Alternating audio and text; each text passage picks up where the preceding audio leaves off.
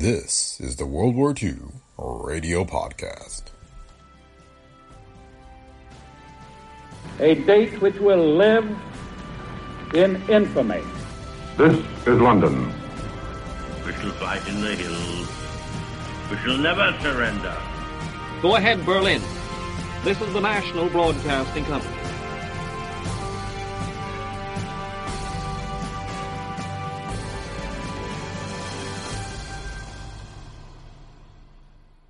Welcome to the World War Two Radio Podcast. Today, we have the C B S World News from the morning of December twelfth, nineteen forty-two.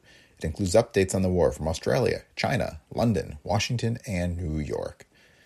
The final sign-off from this report is missing, but the rest of the news update does appear to be present. The World War Two Radio Podcast is a Brick Pickle Media production. If you like the show, please leave feedback on Apple Podcasts, Spotify, or wherever you listen. Be sure to visit our website at brickpicklemedia.com slash podcast, where you can find links to past episodes as well as other great information. So thanks for listening, and enjoy today's episode of the World War Two Radio Podcast. C B S World News brings you the early morning reports of its correspondents at home and abroad. First, here are the highlights at eight a.m. Eastern Wartime, Saturday, December twelfth. Italy has been bombed at two vital points. The southern port of Naples has been hit for the second time, starting fires all along the waterfront. And Turin was raided during the night by home-based British bombers. Across the Mediterranean in northern Tunisia, the Allies are in a stronger defense line after retreating fourteen miles. Now here is Warren Sweeney.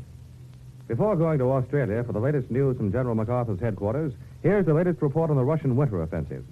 Today's Soviet noon communique reports that the Red Army has captured a German first line of defense west of the enemy bastion of Rzhev on the Central Front. Storming stout enemy hedgehog defenses in this key area, the Russians killed eight hundred more Nazi troops.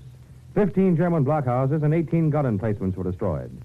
To the west, around Voliki-Luki, the Reds are continuing to cut into the German lines and isolate detachments, which they wipe out one by one.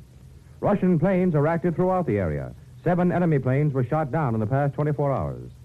Far to the southeast in Stalingrad city, the Soviets threw the enemy back from a fortified position and killed three hundred Germans during the night. And now for the news from across the Pacific, we take you first, after a brief pause, to C B S Australia, George Morad reporting.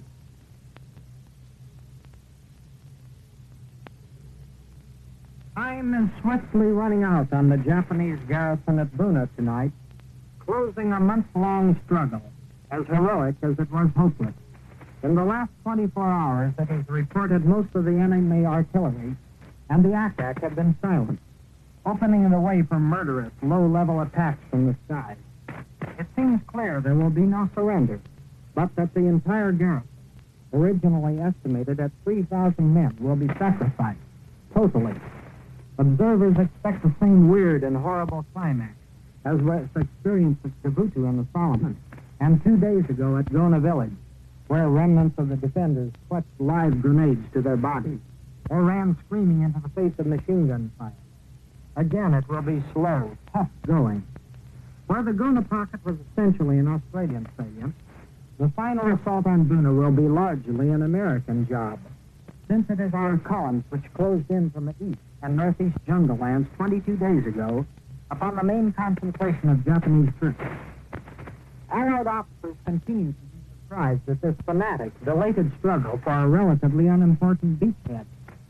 But it is obvious that the Japs are more prepared, and with better reason. On the one hand, our task has been hard and casualties heavy because of unexpected fortifications, concrete pillboxes, perfectly protected machine gun nets. But at the same time, the Japs expected to reinforce at will, counting on our lack of naval support. Instead, they faced a hostile umbrella of planes, nearly airtight over Buna-Gona, and pretty effective as far as Gazmata and Caviar. There was only one confirmed case of reinforcement by three. Five other attacks were completely smashed by our flyers. Reconnaissance men overlay the port and airstrip to the west.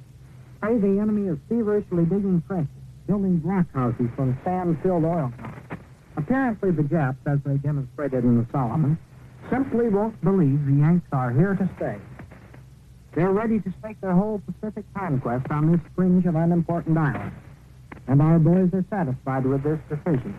As one high-ranking officer observed, right here and now, we're going to give those so-and-sos a sense of absolute futility. That was George Morad in Australia. For an account of the latest developments on the Chinese front, we take you now to Chongqing. The new year may bring a new deal to the Chinese soldier. The Chinese soldier is the man, sometimes not much more than the boy, that doesn't get talked about very much. He is a very humble member of the human race who, due to the war which the enemy forced on him five and a half years ago, has been cut off from his family ties and village friends. In many cases, he has been fed poorly. His arms and ammunition have been nothing to brag about. When the enemy brought in mechanized stuff against him, the Chinese soldier could do little but follow orders and which... We regret the signal from Chongqing is not of broadcast quality. We take you now to C B S in New York. For news at home, we take you to C B S Washington, John Purcell reporting. It's difficult to talk about heroism at sea. You talk to men who have risked their lives and shown amazing courage under most difficult circumstances. They're usually inarticulate. Several of us reporters sat down yesterday with three seamen. They were dressed in civilian clothes. On each man's coat was displayed the Merchant Marine Distinguished Service Medal. They were all crew members of the tanker Balavar. Charles Richardson is tall. He's twenty-seven and talks with a slow Texas drawl. He was working on the deck of the ship last March as she coursed through the night. A Nazi sub stuck her snout out of the water and the attack started. Shells came lobbing out of the darkness. For some time, a hail of explosive steel battered the ship from one end to the other. Richardson chipped in to aid the gun crew. Finally, the word was given to abandon ship. He dragged two members of the gun crew that were seriously wounded to the ship's rail, tossed them over and dived in after them. One man he placed on his back. The other he told to cling to his neck and started swimming for a lifeboat. Sharks attacked the struggling trio. Richardson stuck, struck out with his knife. But one shark pulled the man off his back and made away with him. Richardson made the lifeboat with the other man. Arthur Lawman is a fireman. He's a little man, sixty years old. He comes from New York City. He stuck to his post in the bowels of the ship while pieces of steel fell all over the fire room. He was there to keep up steam, and all through the attack, he kept doing his job until ordered to his boat station. Thomas J. McTaggart is the chief engineer. His home is Medford, Massachusetts. He took over command of the ship after the captain and first mate had been killed. We didn't see Hawkins Futsky. He was the first mate, killed in action. His wife, Dagny Futsky, received the award. Futsky was helping to lower a lifeboat when a shell burst on the ship's side and badly mangled his arm. His injury was extremely painful, but he continued to pull on the line that lowered the boat. Another shell killed him later. This is John Purcell in Washington, returning you to C B S New York. Now for news from across the Atlantic, we take you to C B S London, Paul Manning reporting. Turin was again bombed by the Royal Air Force last night. The attack was light because soon after planes had crossed over straits, severe icy and heavy cloud formations were encountered. It was not until Turin was reached that gaps appeared in the clouds and permitted some degree of bombing accuracy. The Air Ministry say that three of the planes are missing. Several thousand families from Turin, Milan, and Genoa have now crossed the Alpine frontier into France, seeking safety from British bombs. The London Daily Express this morning say that many have had to trudge the one hundred miles from Turin through snowbound passes because available trains continue to be sent back to the Brenner Pass to German factories. There were a few German planes over Britain last night. They crossed the channel and dropped high explosives at several points along the northeast coast. It was announced in London this morning that a national corporation had been formed by British shipbuilders to construct ships at derelict yards, about to be reopened under government sponsorship. This is nearly a final step in the rehabilitation of British ship construction, which suffered such a serious setback during the Depression years of the thirties. It was along the Tyne side that such yards as Palmer's, judged to be about the finest shipyard in the world, became derelict. Once thousands of men turned out great Atlantic liners and powerful men of war. But a visit to Palmer's today reveals nothing but warped shipways, steel cranes, and one empty brick machine shop. The town of Jarrow, where the workers lived, became in nineteen thirty-seven England's classic town of unemployment. War brought back some of the industry to Jarrow and to the nearby city of Newcastle. Yet it's a full-scale boom that many now predict for this part of northeast England.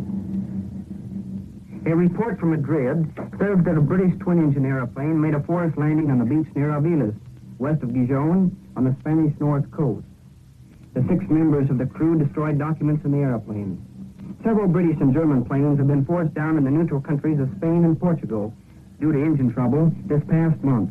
When they land in Portugal, the Portuguese always profit. Dictator Salazar has a deal, acceptable to both Berlin and London, whereby he buys, at cut rates, any British or German plane forced down in his country.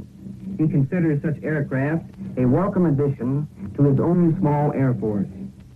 To replace German soldiers who have been sent to fill manpower gaps in the Russian front, girl students are now members of anti-aircraft batteries. And now back to C B S, New York.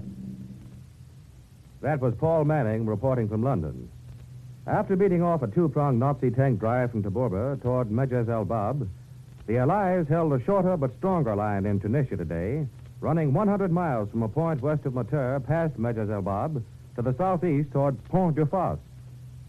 Advanced Allied units withdrew twenty miles from Tebourba to Medjez el Bab when it became obvious that it would be foolhardy to attempt to maintain an exposed position.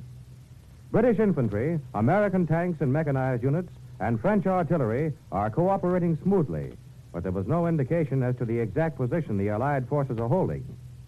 Following repulse of the twin German tank assault, which carried to within two thousand yards of Medjez el Bab before it was hurled back with heavy losses, the situation was somewhat obscure, but the Allies were said to be holding commanding heights in this area.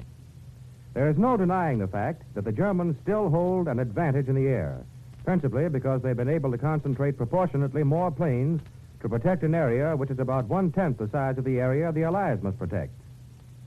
An Allied spokesman declared that the Nazis were getting stronger and still are able to get enough ground, air, and tank reinforcements to attempt an offensive. Yesterday's action, he declared, means that the First Army commander, Lieutenant General Kenneth A. Anderson, cannot commit his forces to wage an offensive until they are strong enough to promise a reasonable chance for success. Giant German transport planes, some of which have been described as six-motored ships with gliders in tow, have been used to carry Nazi reinforcements from the Seuss-Fox-Gabes area on the East Coast inland toward no man's land, where Colonel Edson B. Raff's American parachutists are operating. Otherwise, the comparative lull in the Tunisian fighting continued today, with ground forces on both sides bogged down in the rain and mud. Activity at the front was limited to patrol forays, since the terrain is largely impassable. The bad weather likewise limited air activity, but Allied aircraft carried out raids on small enemy columns in the southern sector. American parachutists and French troops are harassing the enemy in this area, cutting their communications in swift, stabbing surprise sorties. And that is the latest news from the African battlefront, that is, from Tunisia. A British communique from Cairo, received within the hour, reports that R A F planes have attacked Axis tank and truck concentrations in the El Agheila area of the western Libyan desert. Meantime, other Allied planes have bombed Naples in the second big attack on the chief enemy base in southern Italy. Direct hits were scored on merchant vessels, and fires broke out along the entire waterfront. And that's the story from Cairo. Belief is growing that the puppet Vichy government will form a French army to fight with the Nazis. Dispatches from various European sources report that Pierre Laval and his cabinet have been talking it over with Nazi officials and staff officers of the German army. Marshal Pétain is said to be in favor of a French army for the defense of continental France. But it's believed that Germany will allow a new French army only on condition that it fight against the United Nations.